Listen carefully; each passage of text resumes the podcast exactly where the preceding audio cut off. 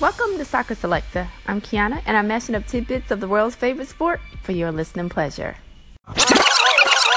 So, what's going on in the business of soccer? Well, KPMG did a recent study where they looked at what would happen for English Premier League clubs and their bottom lines if broadcasting rights were not an option.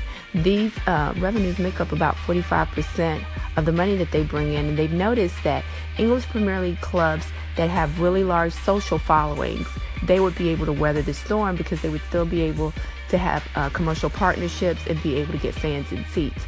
So, um, it's really interesting because even on a lower level where there's smaller division clubs and things like that, it's really making a case for the importance of having a good digital platform and really engaging your fans in the social space so that you can get fans in seats and be able to build really good corporate partnerships. So keep that in mind.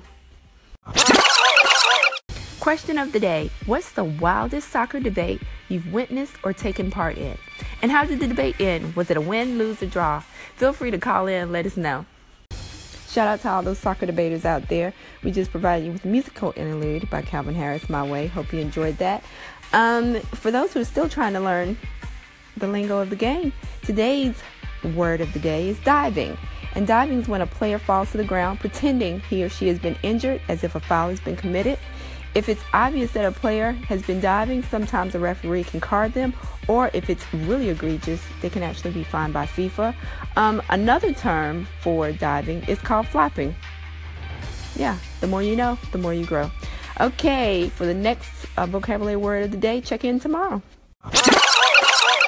Our brief moment in soccer history, um, I want to pay homage to Andrea Pirlo. Um, most recently, he has been playing with the MLS club NYCFC, but he announced his uh, retirement from soccer a couple of days ago.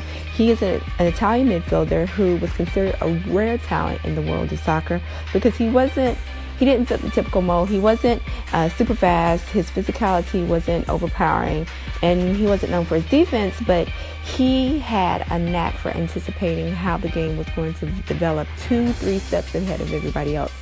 And he had a, he was a joy to watch when he touched the ball, as far as his passing ability, and his free kicks were just one of the best. So. Um, the funny, a couple of fun facts about him is that he wasn't a fan of pre-match warm-ups. Um, he thought they were kind of a waste of time. He thought the PlayStation was the next best thing to the invention of the wheel, and he loved the game of soccer so much he thought it was even better than sex, even if it's for the fact that it lasted longer. So, dude had a sense of humor, to say the least. Um, he earned six Serie A titles and a 2006 World Cup win with his national side of Italy. So, if you want to learn more about him, feel free to look him up on YouTube, watch some of his clips take some of his game, incorporate into your own. And for the next moment of soccer history, feel free to tune in tomorrow. Hope you enjoyed that musical shout out to Andrea Pirlo. That was Missy's Where They From. For our funny tweet of the day, um, it comes to us courtesy of Mark Fishkin. That's Mark M A R K F I S H K I N. He's been covering the MLS New York Red Bulls since 2010. And he tweets People often ask me, what's it like to support the New York Red Bulls? I tell them it's like wandering through a forest, walking toward a pot of gold. As you approach, you trip and fall into a bottomless pit, falling into cold blackness until the next season begins. Every year, the same. Such colorful commentary.